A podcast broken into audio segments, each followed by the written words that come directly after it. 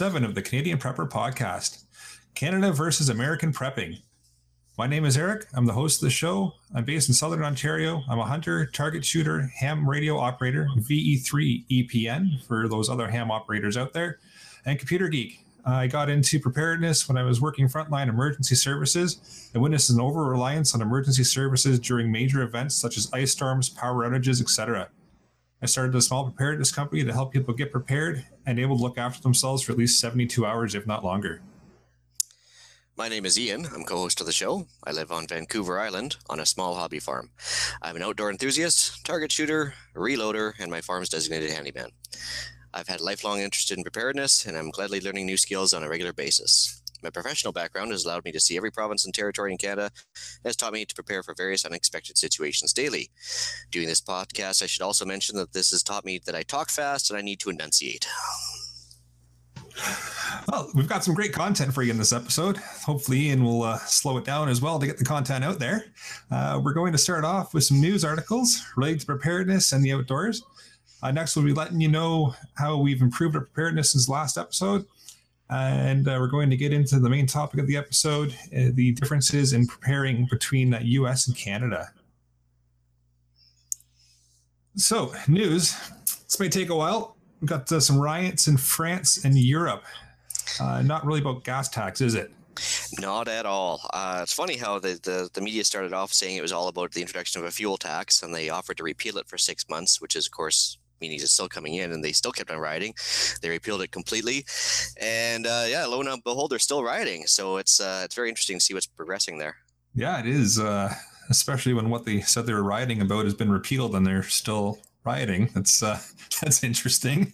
Yeah, the uh, interesting thing to watch is the uh, the signs that they're holding up as well. I mean, is everything from basically f off Macron to to, uh, to uh, to various other things, but basically it's a non confidence in the whole government at this point, and you know it's uh, it's certainly I don't think it's going to abate anytime soon. The interesting thing is is that uh, it's certainly come to Canada now, and it's uh, turns out there's one in Nanaimo, which is only about 15 minutes away from my house, and yet it, not a single peep about it on the mainstream media.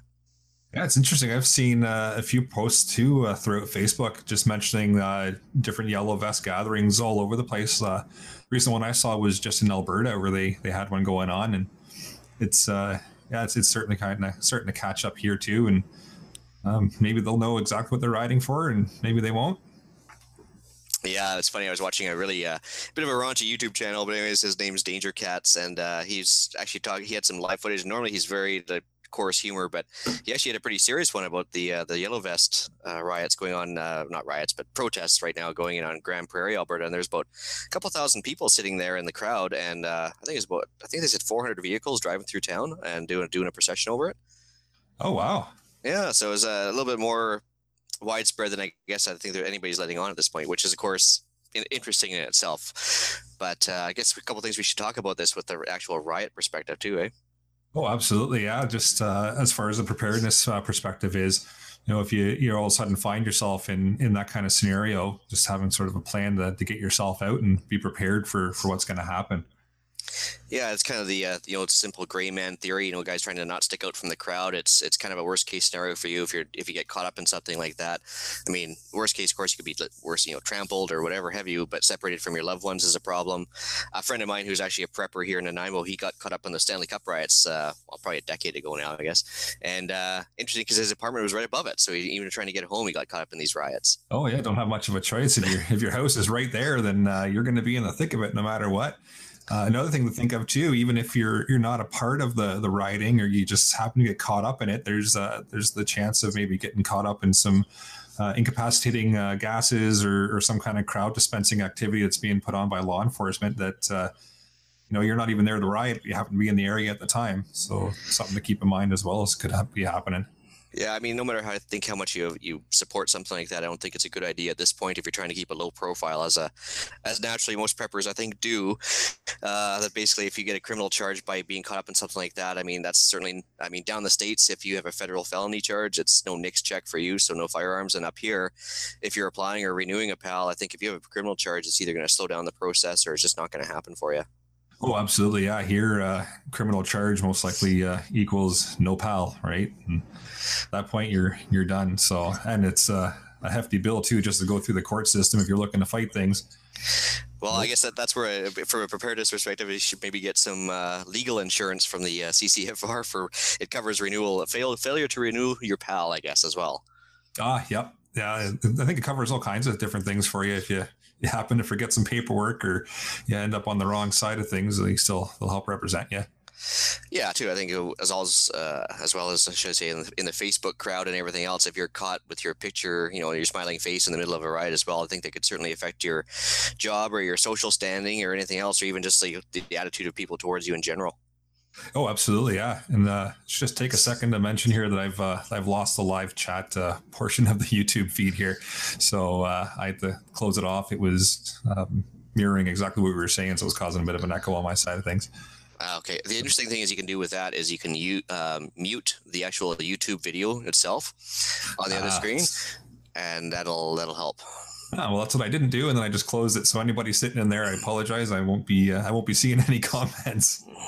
I don't know if you've got it open on your end there, Ian, but no, I can open it up for sure. Um, I guess the other thing we didn't cover off there too is I guess if you're going to get caught up in something like that, whether it was voluntary or not, is that it certainly provides a cover when the police are busy trying to deal with rioters. That you know other crimes could certainly occur during that time, whether it be an assault on you, uh, your loved ones, or even just as simple as a mugging. You just don't want to be caught up in that crowd at all.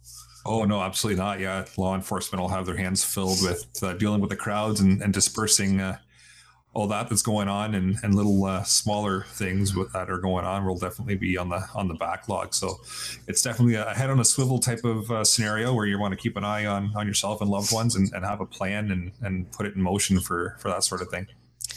Well, I guess one thing that's finally did get covered by the mainstream media is our next uh, news article. Yeah, so we got a, a, news article here from the uh, the National today, and it's in regards to uh, the looming of a financial crisis. Uh, so I'll just read a little excerpt from it here. Uh, the International Monetary Fund is warning that another global recession looms on the horizon, even as governments and global institutions remain woefully uh, underprepared for the next financial crisis. So I think we are talking earlier, just uh, in the pre-show there, about the fact that if mainstream media is starting to report on this, it uh, it's probably something that we're going to see happen sooner than later. Yeah, it's not just a matter of paranoia at this point. If the mainstream media is covering it, usually it's by then it's already underway. And if they're telling you they're not prepared for it, that's certainly a big red warning flag for everybody. Oh, absolutely. Yeah, it's uh, yeah, mainstream media picking up, running with it. We could talk for for years as preppers about how oh, you know, the economic collapse is going to happen, and you know, get ready for it. And as soon as mainstream media picks it up, it's time to to really pay attention to things. Yeah, and it was even covered by CBC, which normally, uh, thanks to recent payouts from the government, I mean, they, they do nothing but pro pro government uh, articles all the time. So I'm actually surprised they covered something like that. That was actually like well rounded journalism. It was well done. Shocking for CBC. yeah. so on the other end of the spectrum from uh, the media, I got something from RT, Russia Television. So I mean, Ooh. I figure if you're gonna watch uh, mainstream media, you should at least watch it from all ends, or at least you know a variety of ends uh, and usually somewhere in the middle lies the truth because they're all biased to, to a way, way shape or form just like we are. Oh exactly. And, they got to sell ads right? So sell ads you got to rate your articles to the people that are going to read them yeah, so I uh, picked one out from RT that says uh, inflation hits over 1 million percent in Venezuela. I, uh, ha- I have the link in the show notes there, and I do have to kind of giggle because at that point they might as well just be saying it's a gajillion percent a year or a month because, I mean, at that point, how can he possibly pay for anything with cash? Uh, I do believe right now that the current uh, stories that are filtering out is that basically if you order a meal, you have to pay for it at the beginning of the meal because by the end of the meal, the price has changed. oh, wow. and then the other thing too is the, uh, I guess they had a, actually I've got a bit of a documentary. I should put the link for that as well. And there's a documentary right now that shows if you're filling up with gas in Venezuela, even though it's basically free, the gas, because uh, it's states uh, subsidized so heavily, um, if you want to pay for the gas, they won't take cash at all now. They will just take uh, barter items. They'll take eggs, they'll take uh, knives, guns, whatever. Uh, and you can fill up a tanker truck of gas, like you know, multi thousand gallon tank of uh, of gas, uh, for about seventeen dollars. Oh wow! And so, of course, naturally, the capitalism prevails. The guys finally figured out they could do that, drive it across the border to Colombia, and sell it for a profit. Yeah, 17, uh, 17 bucks for that amount of gas. Yeah, can, I can see you making some money on that. Yeah, so I just thought it was just a, a funny, funny thing about how you know at this point they have to call it at some point, but they, they, they decided to do a last ditch effort, which was called the petro cryptocurrency. And uh, they're trying to base down their oil reserves. But I mean, who's going to have any faith in this at this point for Venezuela? I think they're pretty much done yeah. as far as economy goes. Oh, hey, take a take a crack at cryptocurrency. Why not? Everybody else is right now. Yeah, worked for Bitcoin, didn't it? Uh, well, yeah, for a certain a certain period of time there. Yeah, not so great now, but yeah, a, did a few years ago. So we'll right. get into uh, what we've done lately. All right. So uh, for myself, I went to a local store called Industrial Paint and Plastics uh, for some gamma lids and buckets. It's actually a funny little store because when I first moved to this area, um, I heard their radio ad and they actually said specifically that they were catering to preppers as well, which I was like, huh? And oh, so really? I, uh, I was like, okay, let's go check it out. And they have actually an amazing assortment of everything from various empty containers with different lids to the gamma lids, obviously in the buckets, uh, used, uh, you know, 500 gallon liquid storage tubs everything else, even like soy sauce barrels that you can like rinse out and reuse. And it's actually a very interesting place. I mean, the prices are are fairly good, and uh, the service is fantastic. So I uh, we try and go there as often as we can, and so uh, we use those buckets and the gamma to uh, complement the rice. We decide to grab it Costco recently, and uh, yeah, that was it for food. Um, see here, I had an interesting meetup with a local prepper here. Uh, not too often that happens. Actually, uh, it was it was great. Um, been messaging back and forth with a guy on uh, International Preppers Network there. Mm-hmm. And uh, he was local, turns out. And we got uh, messaging back and forth. It turns out we'd actually worked together at a different company over 20 years ago. And uh, so we actually knew each other fairly well. And uh, but That's wild. Small we, world. Yeah, we didn't know we, uh, we were on the plan for sure with each other. And so I had him up to the farm right away because the, the trust level go you know gets amped right up when you realize that you know the guy fairly well. Yep. Um, so, anyways, uh, I got him to come up and give him a little tour of the the Doomstead, and it was fantastic. So I'm glad he he showed up. Oh, awesome! It's a it's a small world. Yeah, well, it certainly is. It's uh, it's actually quite amazing. Uh, I guess a couple other things I did. I arranged with the local arborist to remove a couple of the high risk trees around the house. We uh, had one that was, well, it's BC, right? So it's probably about 120 feet high. And when we first moved in, I was kind of afraid to take it down due to my lack of skills with uh, forestry. And then uh, it's gotten worse and worse, kind of leaning over the house. And um, as far as a fire break goes, it's kind of standing in the way of me getting a proper fire break around the house for forest fires. So I um I got them to show up, and they uh, well obviously took care of that as well as a couple other problem trees. So it increases my wood stockpile from next year. Nice. It's uh, awesome to watch them work too, eh? Oh, fantastic! Actually, I helped them out a little bit because I learned about. Yep. 20 different things as far as how to bring down higher trees and um, yeah, they're great guys. Uh, I've had them over here a few times, and they're they're pretty much on the plan as well. They, they work for cash, which is always nice. Oh yeah, I had an arborist by two years ago, I think it was now, take a big tree out in the front yard, and he just looked at me and said, "Where do you want it?" I said, "Well, on the ground would be good." Said, well, no, where whereabouts? And I said, "Well, kind of in the area where the tree is now." And he dropped it literally in a pile beside the stump of the tree. It was impressive. Just one guy. It's oh, awesome oh, yeah. to watch. Uh, mad skills, but of course, I guess if they're doing it nonstop, it helps, right? Yeah, true. Yeah yeah, I'd still be trying if it was me taking it down. so, of course, why do I uh, mention that as far as a preparedness thing? It's like, I guess, peace of mind for the uh, tree not coming down in a windstorm onto the house. Um, cost savings for the heat. I guess uh, we'll get enough wood for that. Probably run the house, probably heat the house for about a, well, I'd say at least a couple weeks on just that one tree alone. Um, and uh, the wood shavings and the food, uh, you know, basically the tree comes down and bounces about once on the ground, and the local alpacas we have here on the acreage, they come running and they uh, they start eating the pine needles, which is uh, offsets my food cost for them. Well, there you go. Yeah, and uh, I guess the last thing I did, I was supposed to go target shooting that uh, got uh, canceled rather abruptly when I realized that I'd uh, washed my passport in the mail again. Ooh. Why do I mention that? Well, it's uh, it was a very very interesting thing. I mean, it, I'm required to have one for work, so it is kind of an important document for me. Um, but it actually, for me, it was highlighting the importance of community as well because basically I needed to get pictures taken, references done, uh, guarantors signed off. I actually had to get a um, a notary public to sign off that I'd actually I was me and I'd actually washed it and uh, so I had to get all this done in about two or three hours before close of business, and then rush over the next morning to get it done so I get it back in time because I had to go to work basically well within 48 hours. And so the importance of community is having people like that you know reliable people like that ready to go. It was just it was fantastic. So it uh, it really came in came in handy. Got all done within a couple hours. That's impressive. Yeah and so i was uh you know it's i guess contacts of any sort help but i mean yeah. people that are willing to drop tools and help you out at the drop of a hat is is very important to have. Oh that's great. Yeah, uh, so for me uh, for me i just uh, got out to the shooting range uh, for the first time in forever. And uh, a buddy of mine called me up and just said, "Hey, you know what? Uh, dues are due for the range." Oh yeah. So we figured we'd go out and get them paid off, and and then we uh, put about hundred rounds each of uh, nine mil down range, and uh, mostly on target. A few a few got tossed, but for the most part, on paper where I wanted them to be. So that was good, and I completed the podcast challenge myself. So I I've got enough fuel stored now in the garage to to fuel the truck up and uh, fuel up the skidoo if I need it, and fuel the uh, fuel up the snowblower. So we're uh, we're good to go. Actually, it's very interesting. That's that perishable skill, of course, and I don't go to the range as much as I would like for sure. Because you know, other things around the farm keep me distracted as well. But definitely a perishable skill, isn't it?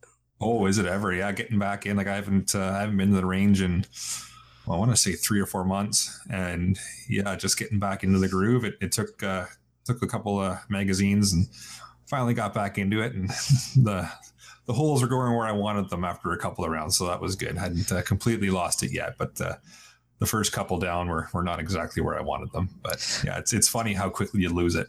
Oh, for sure. The uh, what type of uh, skidoo do you have? Is like a larger one, or just like the Yamaha Bravo types? Or uh, I've got a uh, 2007 uh, Skidoo MXZ. It's an 800. Okay, that's good. So you get haul a little toboggan behind it and everything else. I could, yeah. It's got enough enough power to, to haul a little toboggan if I need. I've got uh, a little bag set up on it, so when we're out uh, sledding, I got a little uh, little kit ready to go. Because what kind of prepper would I be if I didn't have a kit with me out in the skidoo, right? So got that with me. Absolutely, yeah. So it's kind of funny because the reason I ask is, I mean, back to that embarrassing hunting episode. I uh, when I did go caribou hunting up in northern Saskatchewan back in the day, um, actually I had a little Yamaha Bravo, so it was about as small a skidoo as you could get, and even then, I was still able to haul a, a fairly decent sized toboggan behind it. I was actually kind of surprised. Oh, nice! I uh, I carry spare fuel of mine too, which has come in handy. Uh, a couple of times, I usually uh, go out riding with a few people, and on more than one occasion, they've run out of fuel.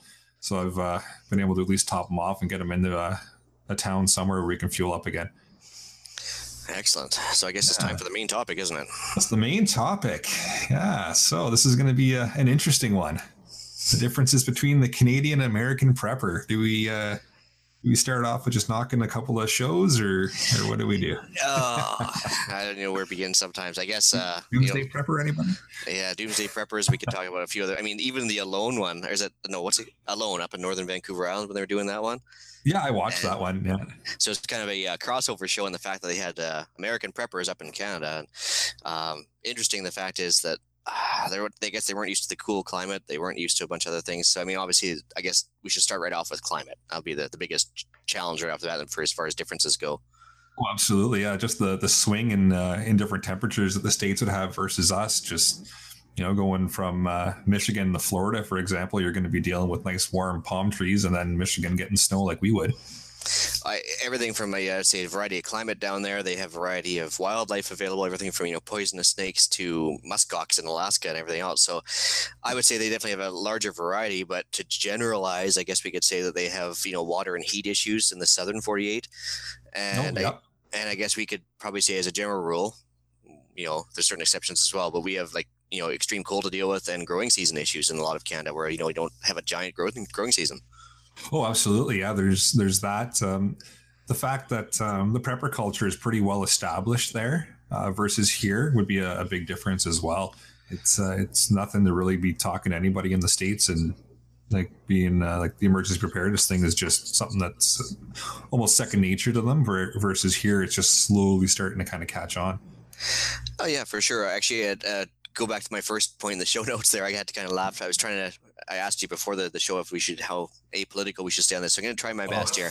And so, uh, anyways, the, the difference is, I guess, between Canada and the US, if you want to go deep, deep back into our history, is I guess the difference between uh, Canada and the US is, you know, they fought and ended up with a, they fought the British Empire and ended up with a bunch of rights. I guess we came cap in hand in 1982 and, and asked for stuff and we got privileges. So I guess there's, there's a big difference right off the bat is rights versus privileges in each country. Yeah, this is true. And so, if you want to get right into it about the the right to bear arms, I see it on the list here. We may as well hit the hot the hot topic button. Yeah, everything from uh, free speech. I mean, we don't really have free speech in Canada because I mean, anything you say could technically be construed as hate speech against something or some object or whatever. Whereas down the states, I think they're uh, surprisingly a little more tolerant of it. And uh, I mean, true. they don't want to hear it uh, half the time, but they have to put up with it because they do actually have a right to, uh, like a proper right to free speech, a proper right to bear arms. We have to really walk on eggshells with a lot of stuff in Canada. So even I was actually talking to another friend of mine today, and he's very hesitant to come on the, the podcast. I don't blame him. Uh, because yep. there is a stigma attached in, in Canada that is not you know quite present in the states. There's operational security issues here. There's all sorts of other things. So i mean uh, definitely right off the bat a difference in, in the rights. Oh absolutely. On the next point there you want to cover that one? Yeah property rights and emergency management act and uh, and your supplies. That uh, yeah those definitely are, are different compared to uh, the states for uh, for canada well, yeah, I guess the, pro- the number one thing with the property rights is, uh, you know, under the Emergency Management Act, they can literally come in in case of a local local emergency or a nationwide one. They can come in and take whatever they feel they need to service the, the population, whether it be your food, your water supplies, whatever have you. In the states, it's a little more of a castle doctrine going on. So, um, of course, unlike us, we know we have generally have more uniform laws. They have various laws depending on the state. Yeah, and it's uh, that's the one thing I find interesting with them is just state to state it can be completely different. Whereas you know Canada, the province to province changes here and there, but for the most part, we've got the the one big blanket code, and it, it covers uh, covers everybody with some minor variations. But the states you can you can be completely night and day from one state to the other. Well, yeah, because I think uh, back when we were doing our, our you know Charter of Rights and Freedoms, one thing specifically excluded was property rights in Canada, which I still think is one of our biggest gaffes. But I guess oh, comprom- yeah. compromise was the order of the day. There's something called a kitchen conference that they did uh, that actually came up with a notwithstanding clause, which basically negates any rights that are in the charter if you really come down to it. So it's uh, it's a very interesting uh, perspective. Yeah, you can ask um, Doug Ford about that one. Yeah, exactly. The notwithstanding clause. And yeah. the other thing I was going to say, the uh, with the supplies itself itself the variety from state to state. Um, to give you a prime example, down in I think it's Oregon, they're not allowed to do rainwater collection. I um, heard that, yeah. Period, which is mind blowing because you know you think that well for us it's just like what's falling from the sky, it's whatever. And. Whereas they're they're quite convinced in Oregon that, that that rain belongs to the state and that's just the way it is. If you don't like it, leave the state. And uh, eh, which is um, definitely a difference from here. I, I, think people are a little more grounded when it comes to that. I mean, I'm surprised they haven't taxed it here yet, but give them. They might try one day. yeah. if they do, we'll start talking about it on the podcast. That's right. Uh, next one.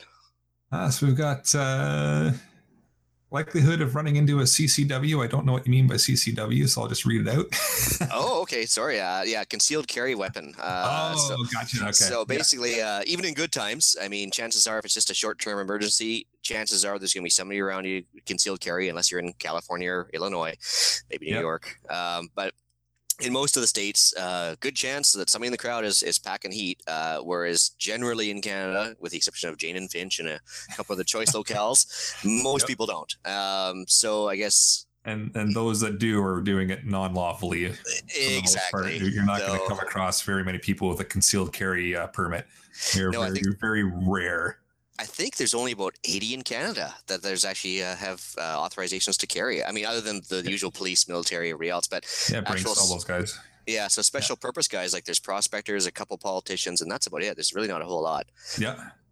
Um, so yeah, basically the likelihood of running into somebody, whether it be like a long-term emergency, short-term emergency, I think initially in the states it's more likely you're going to run into somebody like that. In a long-term emergency, I think well, pretty much everything goes out the window, and maybe it might be the same in both countries. Yeah, no, that's definitely uh, a big difference for for Canada versus the states is, like you said, pretty much anybody in the states could be packing from, uh, you know, anybody right up to your grandmother could be walking around with uh, with something in their purse and, or something on their hip, and you might know, you might not, and it's really well, not uh, it's not something that you really think of in Canada. Like I didn't even know what you meant by CCW. well, I mean, and even some states have the open carry. I mean, constitutional yeah. carry. So I mean, you're going to run yeah. into that. You're going to run into people with truck guns, whether it be hanging in the gun rack in the back window, or just hidden in the in the back seat of the car or whatever have you. Um, here, I think if if you do get pulled over, it's usually a bit of explaining to do, unless you're on the way to the range or whatever have you. I mean, it's not illegal in Canada, but it's usually generally there has to be kind of a valid reason for a truck gun per se.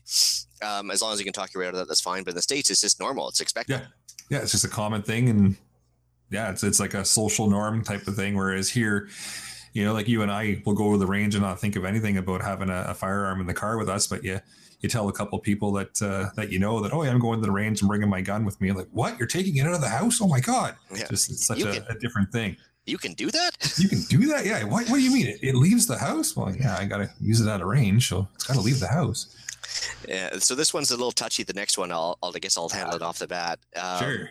Uh, you know, there is the stereotype, and there is actual statistical proof behind it. But I would say there is a an education level difference between Canada and the States, not just of geography, which is always a, a running joke on a lot of TV shows, but also just uh, world events. I think um, in the States, it's not a matter of being you know stupid or anything else. I think it, there's tend to be a little more insular and more, uh, I guess, isolationist. Uh, they always have been uh, versus us. We seem to have a little more uh, broad perspective as far as what's going on around the world. Down the states, if you ask most people about Canada, they really don't have a whole lot of idea of oh. what's going on up here. I like watching some of those YouTube videos where they go down and ask the the Americans different things about Canada, and they well, totally make facts up and then uh, get them to oh yeah that's great.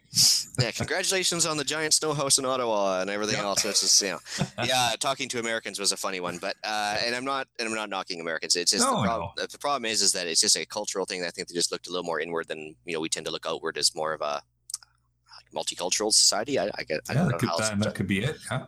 Yeah. Um, I mean, there's not, there's not much culture either. I just trying to figure out, there is a difference though, for sure. I've noticed. Absolutely there is. Yeah. Uh, material costs for prepping. So I guess, uh, oh yeah, you heard that, eh? Oh yeah, yeah. I can hear the pooch barking there in the back.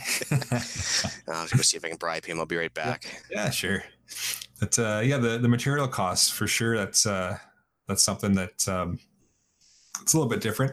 Uh, ammunition would be something that uh, you'll see a definite uh, price change on between uh, the U.S. and Canada.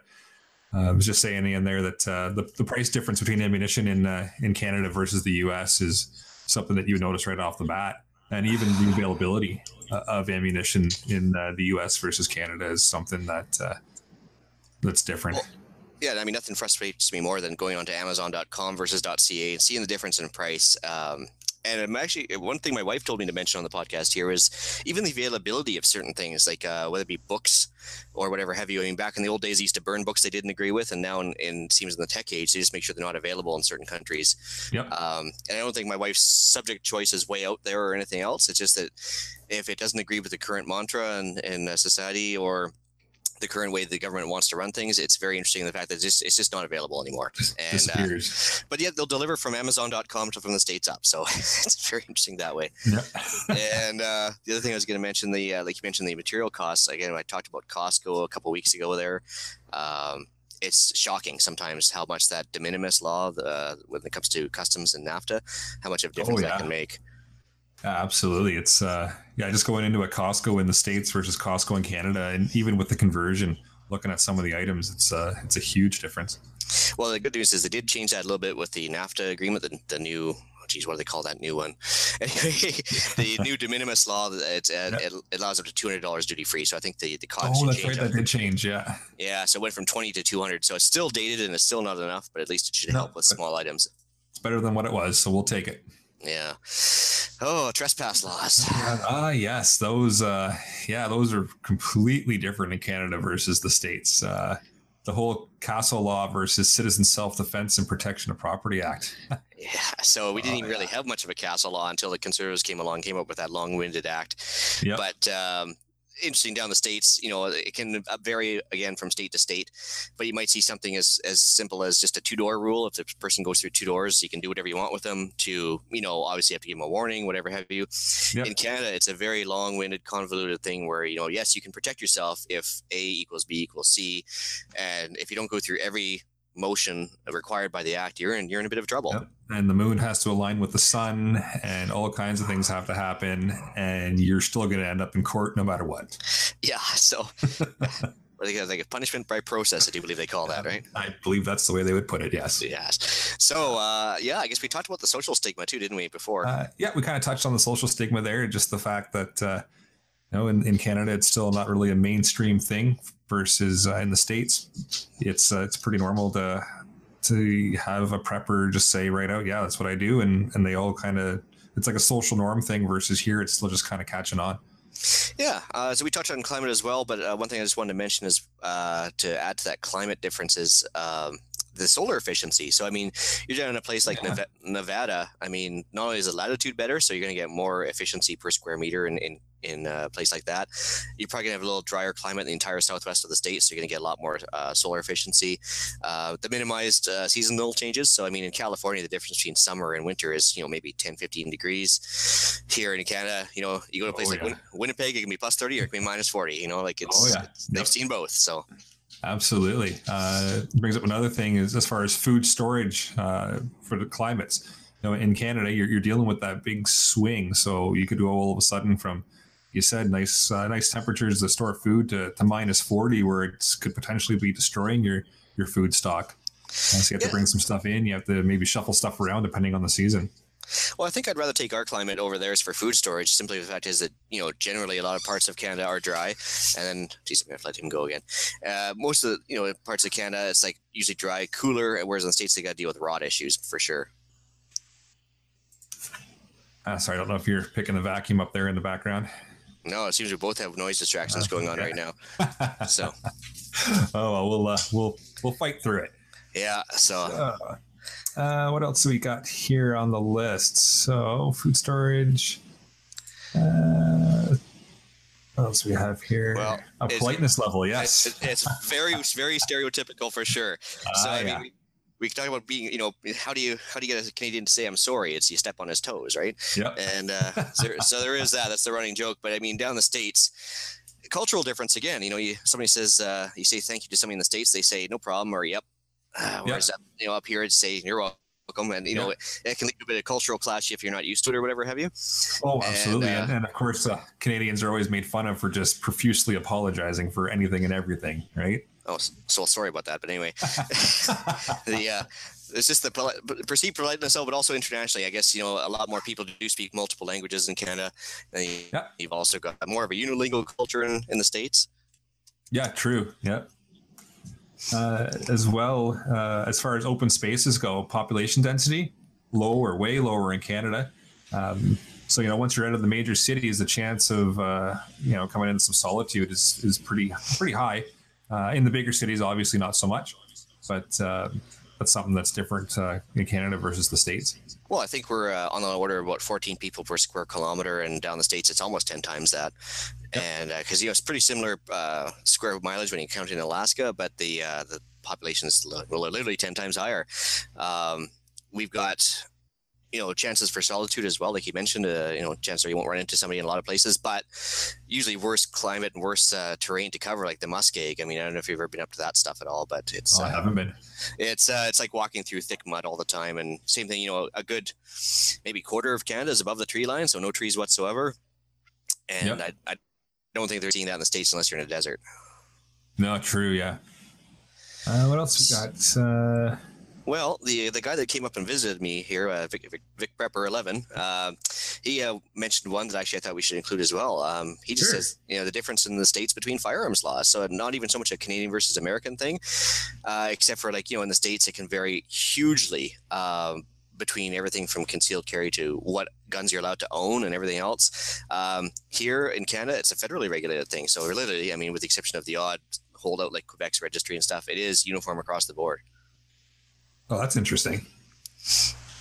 Uh, what else we got? Uh, bail and legalization in Canada. Oh, bail-in legislation. Oh, legislation. Sorry, yeah, legislation. I can't read tonight. yeah, no worries. So uh, back in 2013, the uh, Conservatives. See, I'll pick on every. I'll pick on every political party just to make sure I, I just Why like. not? We'll, we'll leave it all out. Yeah, Equal so- opportunity podcast. That's right. So, um, yeah, bail-in legislation was brought in in 2013 by the Conservatives, and basically what it said is, if the, any systemically important bank runs into trouble, we'll just take your money to pay them off. And so, um, Uh, which is fantastic. And of course, they did it in Europe and a few other places. Cyprus was a notable uh, place where they've actually activated it.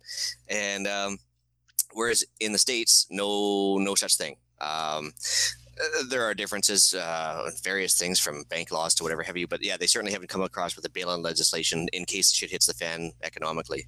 Yep. Uh, so we've got uh, your response here to uh, traveling prepper, the email question from uh, the last show there. Oh yeah, yeah. One more thing I just wanted to cover. I uh, because I, Oh, sure. I did an acronym and I didn't want to. I wasn't sure if you knew what it was. Uh, Yeah. mar- marijuana usage. We could talk about Ah, that. yep, So Sure. this this can come in. I'm not saying I use oh, it. Here it is. I, I got it. Yeah. I certainly don't. Uh, but uh, you know what? Everything from growing as a barter item to growing as a pain reliever, whatever have you. For those people that are interested in using it, uh, Yep. definitely Hey, still It's legal now. yeah, I mean, some people in the states that live in certain states, I think Colorado, Washington State, and everything else, state-wise, it's legal, but it's still a federal crime in the federal. states. Yeah. So, believe it or not, if you have a marijuana card in a place like Washington State, you cannot get firearms because you've committed a felony. whereas, a little bit different how it works. yeah, whereas in Canada, uh, you know, it's legalized and uh, it doesn't seem to affect your ability to own firearms or anything else. Uh, it's kind of a Mhm. less of a big deal. I guess more of a conservative mindset in the states from that perspective, as far as um, recreational drug use. I mean, I think I'm not accepting of it, but a lot of people are. Uh, so hey, you know what? Whatever floats your boat. Yeah. But uh, so yeah, it's it's it's more. I, I won't say legalized because they didn't legalize it. They decriminalized. Uh, or sorry, they um, they regulated it. They didn't Yes. decriminalize it. No, still So still a criminal offense according to the uh, federal side of things, but the uh, the local side says it's okay. Yeah. That's, uh, that's a, an interesting system, but yeah. uh, that is what it is. Yeah. So, uh, response to Traveling Prepper you mentioned there. So, uh, Traveling Yeah. Pepper sent us an email last week, and he wanted me to talk about my travel friendly EDC. So I got messaging him back and forth, and I actually I I I basically got called out. So I took a bunch of pictures after I emptied out my bag, and I actually showed him everything I had with me. And uh, so outside of the usual clothes and toiletries, I uh, basically showed him exactly what I had in my bag, and he gave me a couple of suggestions, which was good. Yeah. And um, so I dumped out of my carry-on bag, and it might be a long-winded thing, but bear with me for a sec here. Go for it. All right. So uh, as far as the bag itself goes, I have a uh, 511 brand Rush 24. Um, it's kind of the medium size bag uh, that you know that 511 products put out. I'm, I have to admit, probably over the course of the next five podcasts, I'll probably be talking about lifetime warranties with various things. I'm a sucker for them, Yep. and uh, you know the problem is, I think uh, overall it was probably a bad idea to pick that backpack to bring with me uh, for work as a general rule because I, I basically don't check a bag either when I I travel. Um, as far as the gray man theory goes, it's an idiotic move uh, because as much as cool as my Ragnarok tactical uh, badge is on it, that I try and pass off as a Norse compass and everything else, and people don't understand what it what it means. But um, it, it basically makes you stand out from the crowd. And so what I should have probably done was get a uh, Swiss Gear backpack from Costco. Uh, so instead of 150 bucks, it would have been 30 bucks, and I probably just replaced every couple of years if I really it got worn out. Yeah, and then you're Uh, mixing in with the crowd as well, right? Yeah, and the problem is, I so my 511 bag, I use it every, you know, at least 15 days a month, and uh, so it started to wear out. I talk, contacted them for their lifetime warranty. It turns out excessive wear does not get covered, so uh, Ah. their lifetime warranty is not that good. So, um, but the bag itself is great. So, anyways, that's what it's all sitting in. So, as far as items inside my uh, my you know everyday travel friendly EDC, um, I have just have a baseball cap, which you know we use for sheltering from the sun or whatever have you. But I also put a uh, visor mounted flashlight, courtesy of the dollar store, which uses the uh, CR twenty thirty two batteries. So I can basically put a flashlight up there, use hands free. Um, you're going to see a few things, a uh, bit of a theme going on here.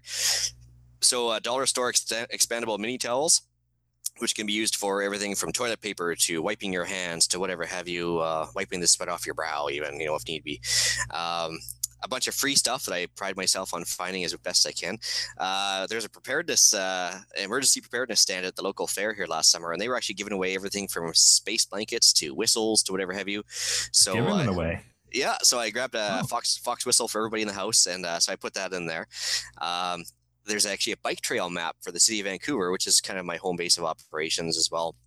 And it shows you all the, the trails that basically cars can't go on, but people on foot and on bike can. So uh, it actually lists out the actual Ah. bike trail map. So that was uh, kind of a neat thing. It was free as well, available. That's at, great. That's something that people wouldn't generally think of. Everybody focuses on just using a, a vehicle to get out of the spot that they're in, but uh, bike trails and pedestrian trails is a good idea. And not that I would advocate it, but I'm just saying, worst case scenario, if you had to take a motorbike down one of those trails, hey, it's it's, a an bike trail. Yep. It's an option. Um, earplugs for free as well. Uh, get them from work for free, but it just you know never hurts to have a couple handy for various loud noises. Um, actually, believe it or not, Facebook at uh, I'm not a big fan of Facebook, but hey, I was at a, uh computer seminar the other day, and they were giving away this like a screwdriver that had a bunch of bits in it that fit into the handle, and it had a a flashlight on the end of it, and actually it's kind of a hidden multi-tool that uh, nobody seems to notice on airport security, which is interesting. Oh, So I got a few, right. few screwdrivers with me, uh, and they're very tiny. I mean, hard to find anyway. Uh, I got a sewing kit courtesy of the hotel, uh, as Oh, well as yeah. as well as a bar of soap, two Bic lighters, and I use a zip tie to uh, wrap around the uh, the gas pedal so it doesn't let off all the gas while it's sitting in the suitcase. Smart. Uh, quality sunglasses, uh, whether you want your Ray Bans or whatever have you, just make sure you get quality ones, not dollar store ones. Uh, my first aid kit. I know I'm going to catch hell from Andrew on this one, but uh, it's missing a few things. But I've got the standard ouch pouch, everything from band aids to everyday use to uh, things that come in travel uh, handy when you're traveling, like Imodium, uh, eye and ear drops, like a uh, polysporin that works for both. Because uh, if you get an earache and you got to go traveling, you don't want to have that happen.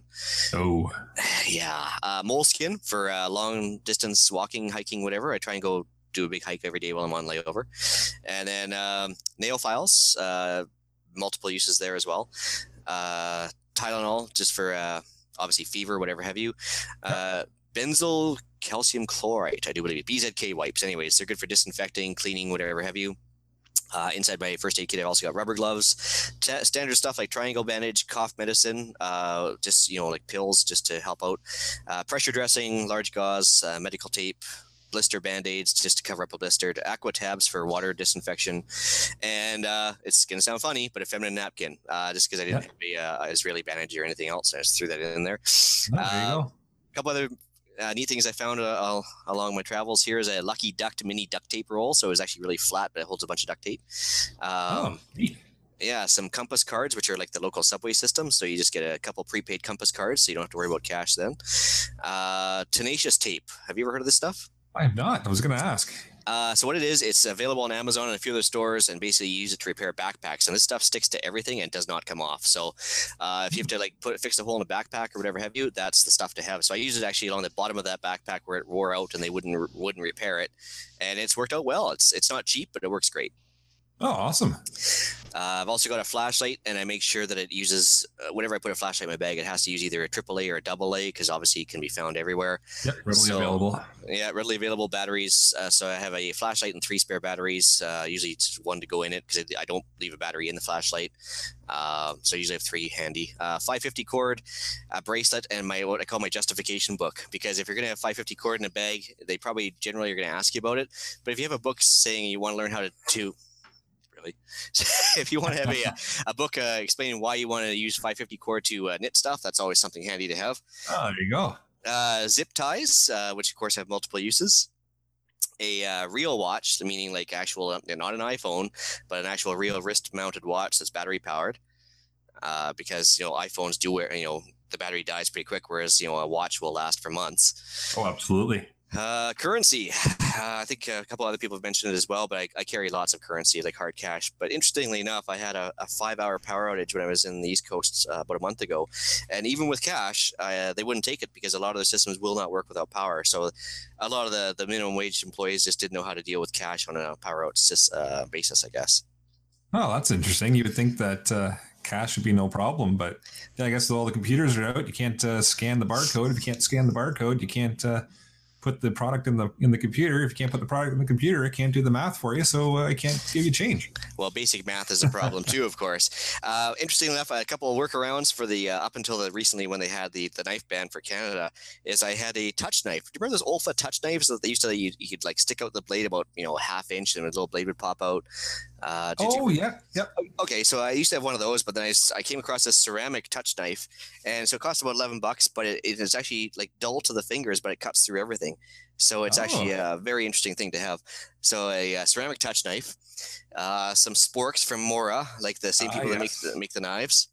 The wonderful sporks. Yeah, a bottle and can opener, uh, lots of snacks. So nuts, the kind bars, epic bars, Susie's Good Fats, Kirkland protein bars, and then uh, yeah, I also put a um, a plastic tube in there, which you could pass off as a straw, I suppose.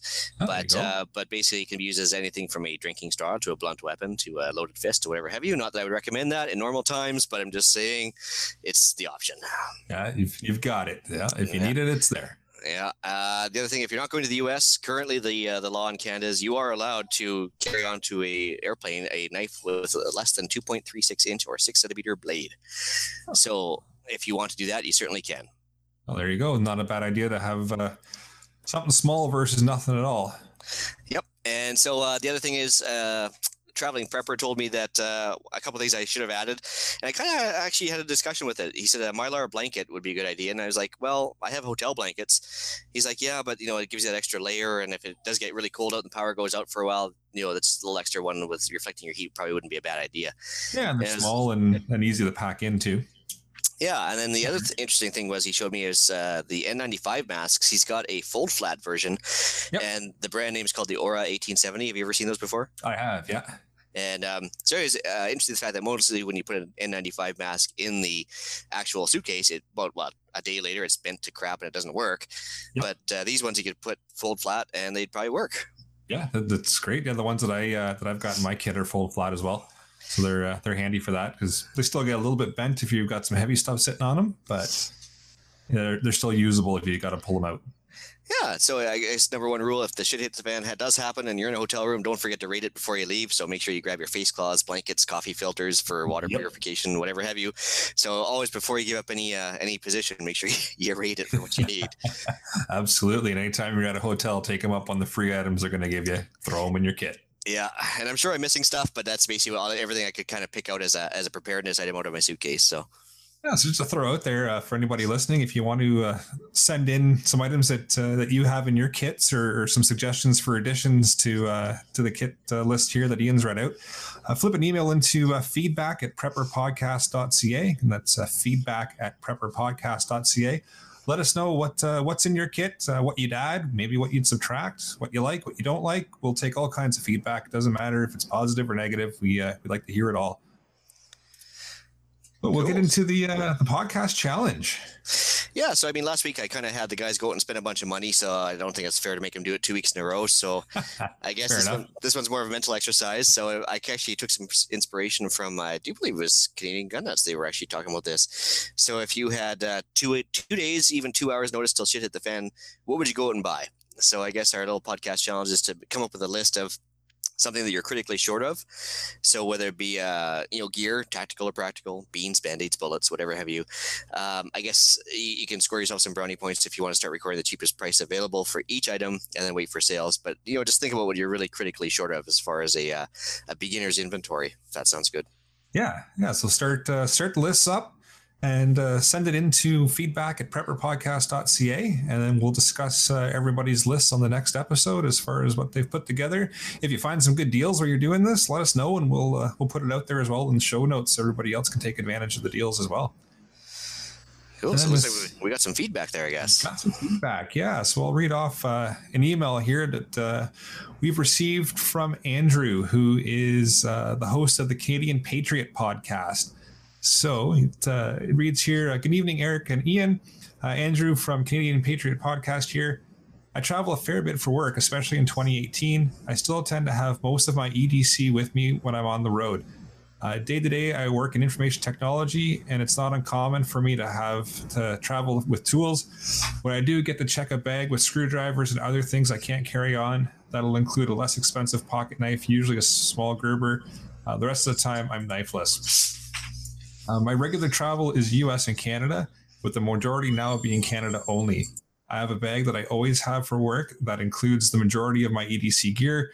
Uh, the bag cont- uh, contents stay the same from day to day and don't change much when I'm traveling. Uh, the prepper specific stuff follows. Uh, the stuff I know uh, that my coworkers generally do not carry, I also carry several hundred dollars in cash, more when I travel than when I'm at home. Uh, so he uh, he carries uh, the 511 Rush 12 backpack, HSGI uh, uh, multi-mission medical taco. So he's got cat tourniquet, QuikClot combat gauze, six-inch Israeli bandage. he's got an airway and lube, a fox seal, decompression needle, and shears. Sharpie, which a lot of people overlook, which would be really handy, especially for your tourniquet if you got to jot a date and time down on it and a set of uh, gloves. Uh, he carries a Fenix LD22 flashlight, spare AA batteries, uh, a 2500 milliamp hour uh, solar power bank. Uh, what else we got here? A Belkin 3 outlets, Surge Plus Mini travel swivel charger, surge protector with the dual USB ports, Uh, a one liter Nalgene. Uh, it keeps it empty for crossing security at the airports and fills it up afterwards. Uh, 2,000 calories of food, trail mix, beef jerky, uh, licorice, snack sizes or small bags, uh, toiletries, paper notebook, and assorted pens. Uh, I'm usually somewhere for a week or more, so I'll buy food uh, to eat and restock what I keep in my bag. I'll also pick up a few bottles of water to keep in the hotel room and uh, keep my water bottle full to keep keep it with me. If it's just a day trip, I don't bother with the extra food or water. Uh, I also keep uh, printed copies of my paperwork in my notebook uh, hotel, car, airline. It's worth mentioning that I do a virtual uh, recce of any site that I've not been to before using Google Maps and Street View. By the time I travel, I already have planned a primary alternate route from the airport to the hotel, the hotel to work locations. Uh, I find nearby restaurants, grocery stores, and hospitals. I print Google Maps with routes to points of interest. Uh, all this is uh, back up to my phone. Uh, regarding hotel rooms, I request a second and third floor rooms away from the elevators. This is high enough to discourage casual break and enters from outside access and low enough to easily escape in the event of a fire or other emergency. I also walk the ground floor of the hotel prior to check in to assess any unusual activity, open doors, loiterers, etc. After check in, I make sure the room is all set uh, and then walk to the parking lot using two different routes whether I need that many trips to the car or not. Uh, the point is to become familiar with the route and identify any obstacles or anything unusual. This probably sounds extreme to the casual uh, outsider, uh, but nothing I travel with has caused problems with the airport security, TSA, or CBSA. Uh, trip planning usually saves me time as I already know where to eat, so I don't spend time trying to find a place when I'm on site. The extra work in the hotel only takes a few minutes longer and that's uh, signed off Andrew from uh, the Canadian Patriot podcast. Awesome idea with the uh, exits and scouting out the ground floor and even getting the lower floor hotel rooms. The definitely solid point there. Oh, absolutely. I was uh, I was saying just before we uh, we started the show when we were chatting there that I travel quite significantly for work and I'm in hotels all the time. And uh, there's a few points here that I didn't uh, I didn't consider the the second or third floor for sure is uh, is something I'm going to be starting to request when I'm checking into hotels, and even just walking the uh, the hotel and, and figuring out a, a, second exit or a second route to get out is a is a great idea. And uh, yeah, whether or not you got to bring more stuff in from the car or not, just walking it to see different uh, different routes and and just know what's available to you as far as getting out if your your primary uh, exit is blocked or, or somehow restricted. Absolutely solid point and even check out the sketchy characters and get the second floor to avoid the uh, the break-in. I mean yeah all solid points. I mean from an operational yeah. perspective he's on fire with his email for sure. Oh absolutely. Yeah the great points to, to consider great things to think of.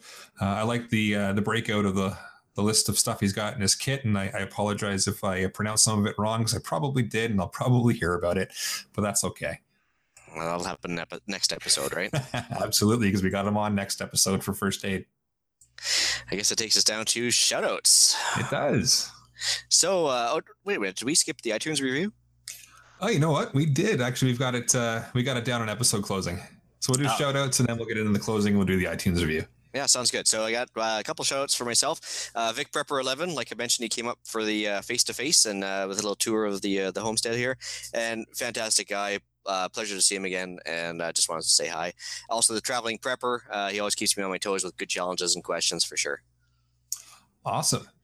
So we'll get into some uh, iTunes reviews. We've got uh, actually some people have been rating the show, so it's much appreciated. We're up to uh, four five star reviews. We've got one four star review, and we have a new written review. Uh, this one is from Tim TJ. It was put in uh, December 11th, 2018. And It reads, uh, Guys, good start to a podcast and love the Canadian perspective and experience for novice preppers. I'm enjoying the show. Any discussions planned for off grid living? It's a good point. I think we'll uh, we'll have to do a show based on off grid living. Uh, yeah, that's certainly a, an episode unto itself.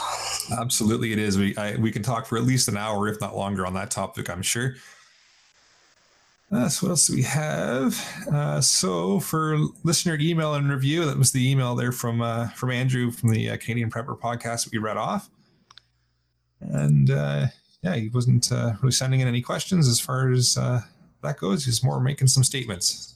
Yeah, so other than that, I guess uh, yeah, it was nice to have see the iTunes reviews for sure. Yeah, it's nice to see that those are starting to pick up and uh, people are coming in and starting to rate because that helps us huge as far as getting new listeners, getting uh, the podcast out there. Uh, the more reviews we can get, the better. So uh, if you haven't thrown a review in yet, please uh, please do check it out on uh, on iTunes. Throw a throw a rating in there. Uh, leave a written review that helps out even more because that way people looking for the podcast and seeing what it's all about can actually see what you think about it.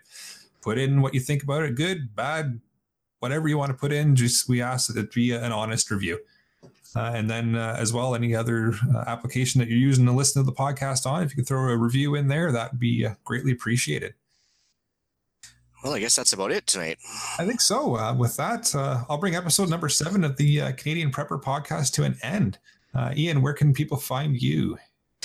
Well, uh, you can find me at the Island Retreat at gmail.com. And as mentioned uh, on YouTube at the Island Retreat channel for sure. That's where we are now. Yeah, as far as the show goes, you can find the uh, the podcast itself on uh, iTunes, Podbean, and Spotify. Uh, please help us out. Take a few minutes, submit a review. It really helps people find the podcast. Uh, you can find us at prepperpodcast.ca, and our YouTube live shows to help us create the podcast are now available. Just please uh, click the notifications tab on the Island Retreat, and it gives you alerts when we're going to go live. All right. And for myself, you can check me out at uh, rapidsurvival.com. Uh, you can get me there on the uh, the live chat, which actually is currently not working. So don't get me on the live chat. I got to figure out some bugs with it. Uh, but you can flip me an email at uh, feedback at prepperpodcast.ca. And uh, you know, thanks for joining us. And tune in uh, next episode where we're going to talk about some basic and advanced first aid training. we're going to have Andrew from the Canadian Patriot podcast on, and he's going to talk to us about all kinds of different first aid training and availability and kit and gear, and it's going to be a great show. So until next time, uh, be prepared, stay safe, and keep learning.